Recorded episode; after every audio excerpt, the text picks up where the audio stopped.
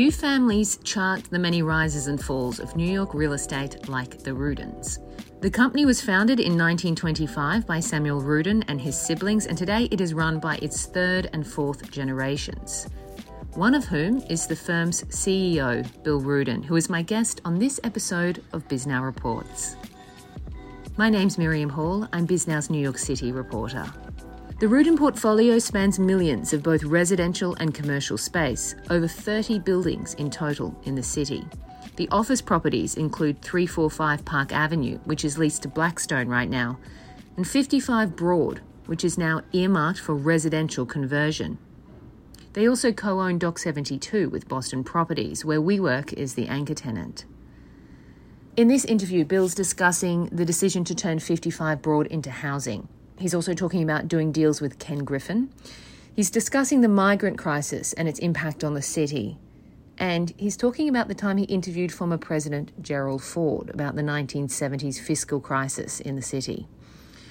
First, though, we're discussing the much anticipated post Labor Day return to office. Like a lot of people, many of whom emailed me this week, Bill does not believe the Kastle system swipe card data paints an accurate picture of building occupancy. Well, we're seeing, uh, you know, a, a, significant increase in people coming back into the office. Uh, we have a couple of properties where about 90%, some are at 70%, some lower, but you know, on average, we're we're getting close to 70%, and I think that's the general sense that we're seeing from talking to other owners and some reports a lot of the activity is about, I mean, part of it is about mandates. Do you have any tenants in your buildings that have recently announced office mandates? And, you know, if so, have you seen the occupancy tick up as a result in your properties? I, I, most of our tenants were already, like, you know, a company like Blackstone or the NFL, um, they, they, you know, were already, you know, working, you know, five days a week it's very hard to replicate that, you know, mentorship and intern, internship and teaching and, you know, rolling up your sleeves and being in that in, in conference rooms. You know, my, my dad, you know, the, the, the 52nd and, and, Park Avenue was, you know, is, is called Lou Way, and it's called Lou Way for a, a for a you know a, a, a particular you know particular reason because of the connectivity and the interaction that he had just walking out to go to lunch to the Four Seasons or the 21 Club, or go and get a hot dog at the corner at, at you know Gus's hot dog stand that he loved to love to do. And I, and today I, I, I walked down the street and I, I ran into half a dozen people. Had started having conversations. I was you know some guy rolled down his window and it was an attorney that had worked on a deal with him you know 20 years ago and and so uh, I, it's it's it's it's unbelievable and that you know, you don't know where that, you know, the, something clicks. And that's how my father uh, and, uh, you know, started our relationship with Blackstone in the early 90s when Pete Peterson and Stephen Schwarzman created their company. They really didn't have, you know, when they started off, and if you read Steve's book, you know, it talks about the tough times that they had attracting capital and attracting, you know, clients. And uh, so they were looking for office space, and not too many owners would take them because there was no there was no credit. And uh, my dad ran into to Steve on the corner of 52nd and Park, and my dad said, "Hey, Steve, how you doing? How's how's the new new, new company?" And Steve started telling him how difficult it was. And my dad tapped him on the shoulder and says, "Look up, look up onto 345 Park Avenue and look at the 30th and 31st floor. We just got two floors back from Union Pacific Railroad. They had moved out of the city and had beautiful space built out. And he said, "Get Pete and come over and take a look at the space. And I, am not worried about your credit. Your your your your your your handshake is good for me, and my brother and my family." And uh, they, you know, a few weeks later they made the deal, and so went from 60,000 feet to over six or 700,000 feet. So that was a pretty good bet. Uh, and uh, they've been incredible tenants, and we've been, I think, uh, good partners and, and owners and landlords uh, for them. And if you, you know, ask Jon Gray, this is the only building he's ever, you know, worked in. And uh, so that's the kind of, you know, you know, interaction and, and spontaneous, spot, spontaneous uh, interactions that happen in a, in a hopefully in a very positive way, and that's very unique to our, our great city. Have you done any deals like that recently, though? I mean, that does sound like that was of the era a little bit. We did that too at uh, down when we turned 55 Broad Street into technology uh, building. My my sister had a friend uh, named John Diamond, and he was starting a technology music company in 1995. And you know nobody knew what bandwidth was, and nobody knew what connectivity was, and nobody knew what really the internet was and he had a vision for his company, and we took a chance, and you know, it, it you know, they eventually ran their course, but they started off at 5,000 feet and went to 60,000 feet, and but that that that deal helped get that project going and uh, and and created the the positive buzz, um, you know, for you know for the re, re, rebirth of that building, and now, you know, we we just uh, sold uh, and retaining a, a, a, interest in the in the redevelopment of of 55 Broad into its new, you know, its its its next phase of its of its life. 55 Broad was built in the 1960s for Goldman Sachs and it served as the headquarters until the 1980s. It was then home to Drexel Burnham, another investment bank that went under in the 1990s. Then, at that time, Lower Manhattan was dealing with something like a 30% office vacancy. It was a scary time, Bill says. There were no tenants and a renovation just didn't make sense, so they waited it out. By the late 1990s, though, the building was known as the most wired building in the world, and it was eventually leased up completely. But now, that building is moving into another chapter. This year, Silverstein Properties and Metro Loft bought 55 Broad to run what is expected to be one of the biggest office to residential conversions in the city you know, the world changed, and about a year and a half ago, uh, uh, Nathan Berman and, and Larry Silverstein approached us with the idea of converting this uh, building to residential. Had all the right infrastructure and bones, and uh, you know, uh, it's you know, uh, obviously downtown. It's a block and a half from the stock exchange. And so we went on a, a journey with them. It took a little while, you know, thing called the you know the Ukrainian war, uh, interest rates, capital markets, inflation. But we were able to close the deal at uh, you know this spring, and they're already starting the work. And we think this is a great you know great template for future things to look at, and you know look at our our, our portfolio that has older buildings, uh, Class B buildings, which is really where the significant issue is in, in the office uh, uh, office segment. The Class A market is very very strong but it's the B and C buildings that are, you know, are going to have issues. So we're very excited to, to, to partner with, uh, with uh, these two great firms. And um, we actually last night just had a closing dinner, so it was very fun to, exciting to be together with everybody and, and celebrate what we, what we accomplished. And that's sort of this, you know, phase one. As Nathan said, the hard part was getting the deal done. The easy part is is converting is converting the building. So we're very excited to be a part of that. And uh, you know, Larry's you know been an old friend of our family and uh, a great icon of, of New York City real estate. And his his CEO Marty Burger is an old friend, and uh, got to meet you know you know see Nathan and his his his son, and uh, you know a, a lot of family connections, and we're all like-minded in, in how we how we see the world. So it's it's you know, it, it's interesting. Uh, uh, Bill Bratton, our former police commissioner, had written a book called Collaborate or Perish. You know, in, in the old days, my father and uncle uh, and grandfather didn't really have partners. We had a few of them. We had the Roses, we had Munich Reinsurance, uh, we now have Allianz, we have Thomson Reuters, but they didn't. You know, they they they felt there was you know we, we can make our own decisions, right or wrong, and not have you know be accountable to partners. But the world's changed, and I, uh, my you know my, my my cousin and I and my my two children who are running this business, you know, realize that you know that we you know the the capital requirements and the exposure and the risk profiles have, have have changed and similar you know why we we partnered with the Ofer family at the Greenwich Lane which was you know a very successful project so we're you know, you have to adapt and you have to change and you have to collaborate. And that's, again, sort of comes back to your first question and back in the office and collaboration and what does that, what does that generate? And these were all great examples of, of, of collaboration and that spontaneity that happens in this, in this great city. So you're maintaining an interest in 55 Broad? Yes, we are. What, what kind of interest? We, we sold a significant part of the building and the land, and but we we carved out a uh, an equity position, so we get you know uh, future upsides uh, in, in into into the project. There's a uh, Arias Capital is the other equity partner, and Bank Inbursa is the is the uh, is the is the construction uh, lender. Carlos Slim's Mexican Bank. So, um, but no, we, we, we, we sold a significant part of the building, but retain, retain uh, some ownership in, in, the, in the project.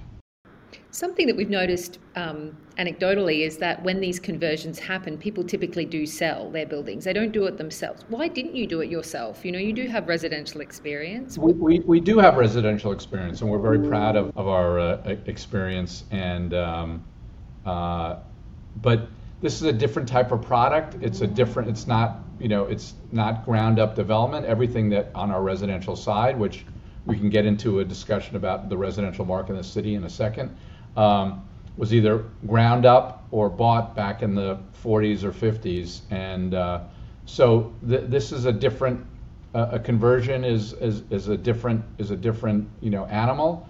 Uh, and I think that's one of the reasons why we're, you know, we're, have the seat at the table to understand and see, you know, what, you know, what it is to undertake these type of projects and who knows what happens you know down down down the road so so this is a little bit of a test case for you. You might um, see how this goes and then maybe apply it to other parts of the portfolio. Is that is that fair to say? I think that's a that's a fair that's a fair uh, uh, you know uh, statement, and we have a lot of existing uh, assets, buildings, older buildings that you know if, we, we, we need unfortunately uh, we need uh, our our political leadership up in Albany uh, and in the city. Uh, you know, the mayor and the governor have been very, very vocal about needing uh, creating more housing. We're gonna we're gonna create almost five, over 550 housing units downtown. These are all market rate apartments. Is there are there particular buildings in your portfolio that you would want to convert? Have you earmarked anything yet?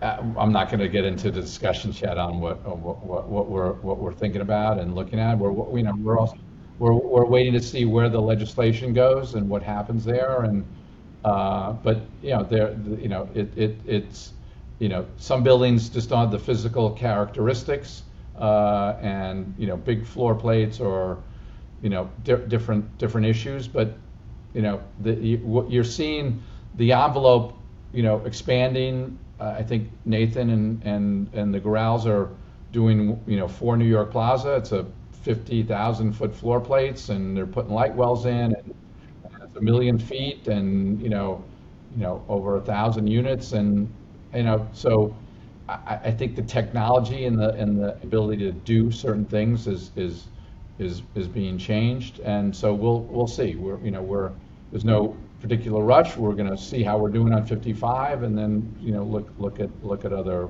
uh, other situations. So much has been made of the loans that are coming due in the city. There's tens of billions of CMBS debt on office loans that are coming due in the next 12 months or so.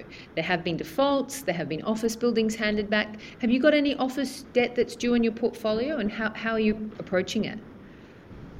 I'm, I'm, not, I'm knocking wood here for people listening on, on this show on my head.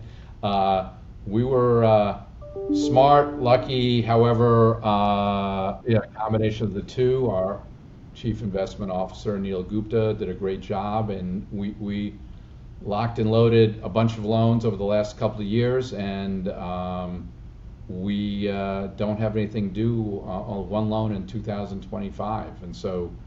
My, my dad always had an expression when the music stops, he wants to be sitting in the chair, you know, musical chairs and so we've taken a conservative view. We, we typically, when we borrow, we lock in long-term rates. Other developers, and they were right for the last 10 or 12 years floating, and we didn't, we, we, you know, we probably left a significant amount of money on the table, but you get to sleep at night because you always, we always knew somewhere along the line, uh, didn't know how fast it was going to be, you know, this fast and, and dramatic uh, that rates were going to start to go up, but it did happen, and so now we're, you know, we're we're okay. We obviously we want to see inflation tamed. We want to see interest rates come down, and we want to see our economy, you know, continue to to grow. But you know that that that's you know the, those, these are the vagaries of business, and you've got to protect your backside. So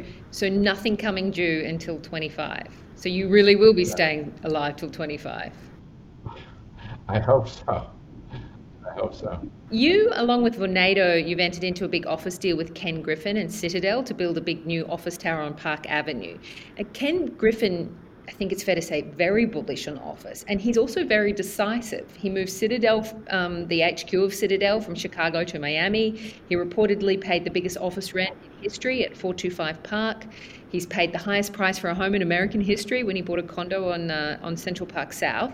So, seeing that you, as you've done this deal with him on Park Avenue, what can you say about why he's so bullish on building so much new office space? Well, I think it comes down to the fact that his business is doing incredibly well. He runs a very successful company. He has a culture that goes back to our original discussion in the office, five days a week, working together, making sure that they are producing uh, and making trades and investments that will maximize their return for their investors. And, you know, that feeds upon itself and you attract the best and the brightest. And you, in order to continue to do that, you have to have the right infrastructure. You have to have the right kind of space. And I think, you know, that's why he went to 425 and then he saw what Jamie Dimon was doing at, at, uh, at 270 Park Avenue. And uh, he, you know, his, his recruitment, there are a lot of people who want to be in, in New York City. And so uh, between Miami and New York, those are the two access points for for his company, and uh, that's a significant significant commitment, but a very strong message.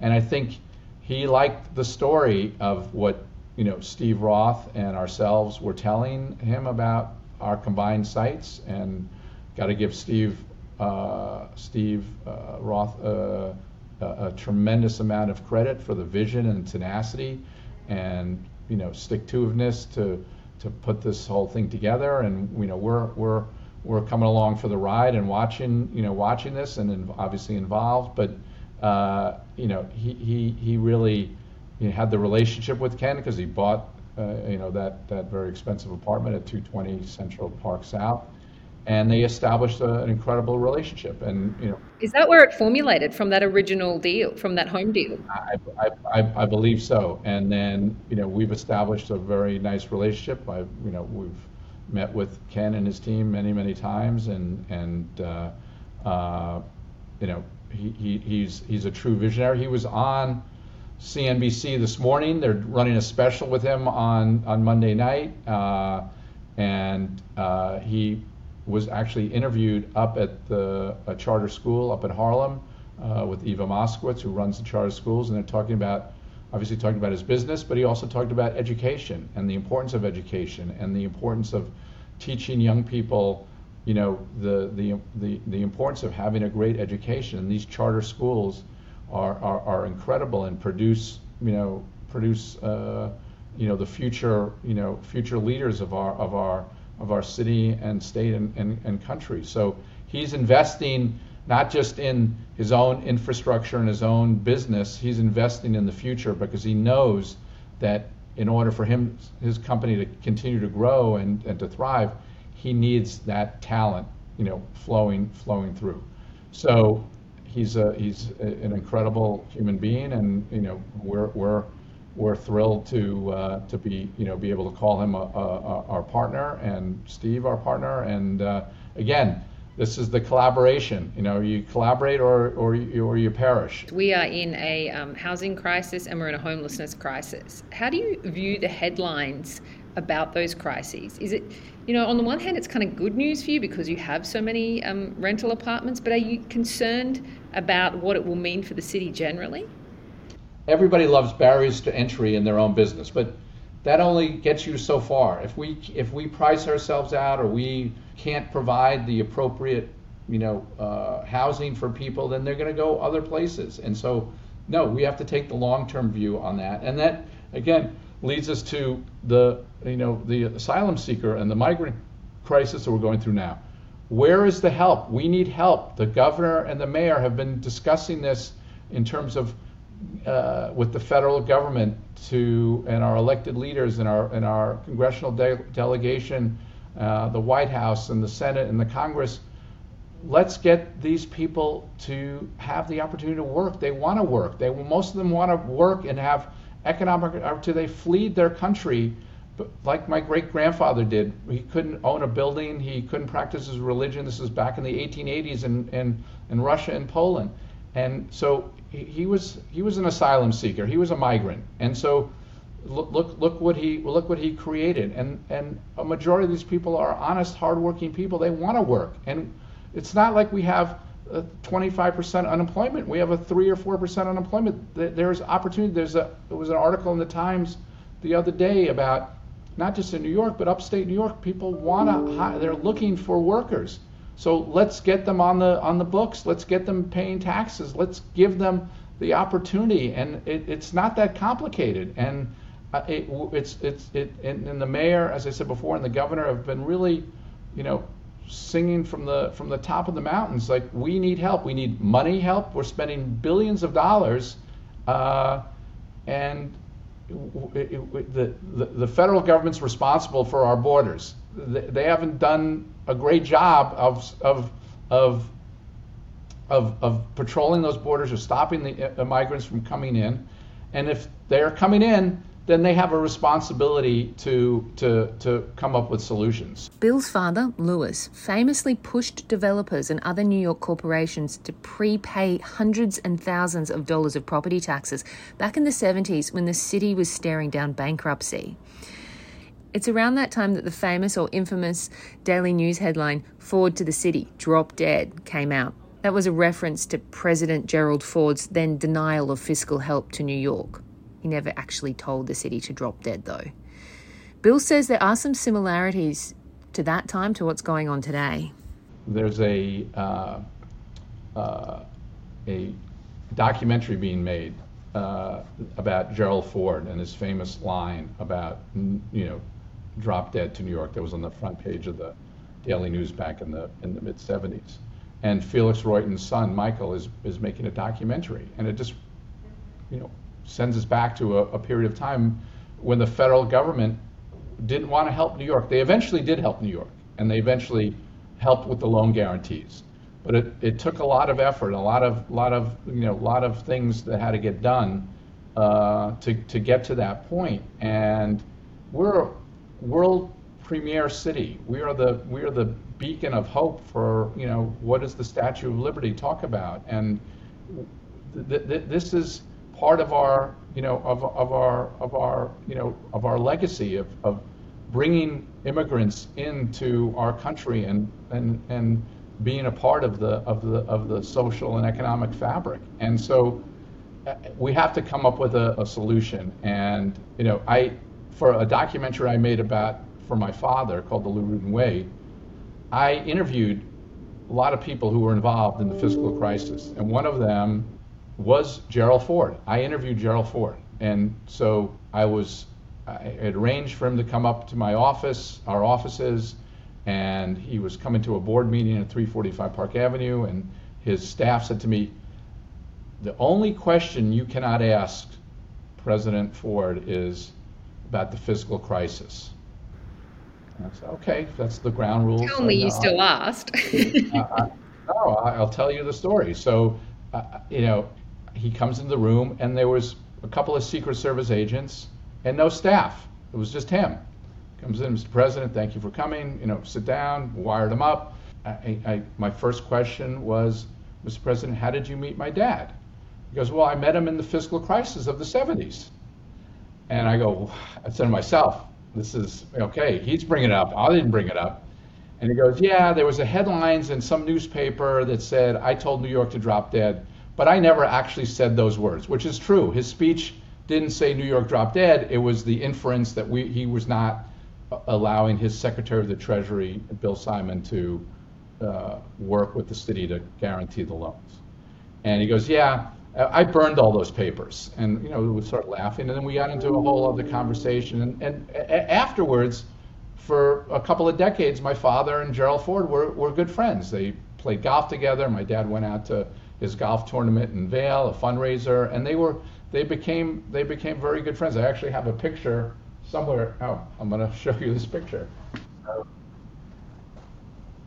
yeah, how, how ironic. This is in my office, and there is a young Bill Rudin and uh, Gerald Ford. I don't know what year this was, and uh, they were they became good friends, and you know, so that you know even though they were adversaries at one point, that, that, that, that was the nature of my father. He, you know, he was friendly with Ronald Reagan, even though he tried to eliminate state and local taxes. So, you know, it, it, it's, it, you know, sort of things, you know, history repeats itself. We're going through that situation right now, but I, I, hopefully saner heads will prevail and people will, you know, down in Washington will realize how, you know, we're taking on this responsibility to help these people and settle them and, and give them a place to, you know, to, to, to temporarily live. But we need, we need help. We need solutions. Yeah, I read the other day there's like a hundred hotels that have that the city has done deals with to house migrants. Yeah, That's not sustainable. Uh, no, it's not sustainable. Good for the hotel owners, I guess, but not not good for the city. I've got to go down to the. Uh, I'm going actually right now to the opening you know, again, a great example of, of, of, the resiliency of our city, the opening of the Perelman Center, the Performing Arts Center, uh, the World Trade Center, and it's opening tonight, and um, it's, you know, 20 plus years in the making, and uh, Mike Bloomberg and his team have done an incredible job, and it's going to have a, a, a, tremendous impact on, on Lower Manhattan, bringing culture and uh, da- downtown that was, you know, definitely sorely needed and part of that revitalization that's that that's happened in, in, in, in our city. And it, you know, it takes a lot of time and effort and, and commitment and leadership. And so that, that's a great example again of, of, of, of working together, you know, public sector, private sector, you know, making sure that, you know, you know, our city is the best that it can be. Bill Rudin speaking there. There are more stories on our website. We have a piece about Nightingale Properties CEO Eli Schwartz spending millions of investor money that was actually meant for a real estate purchase to bet on the recovery of First Republic Bank. We also have a national piece illustrating the experience of Class B and C office owners around the country. I'm Miriam Hall. Thanks for listening.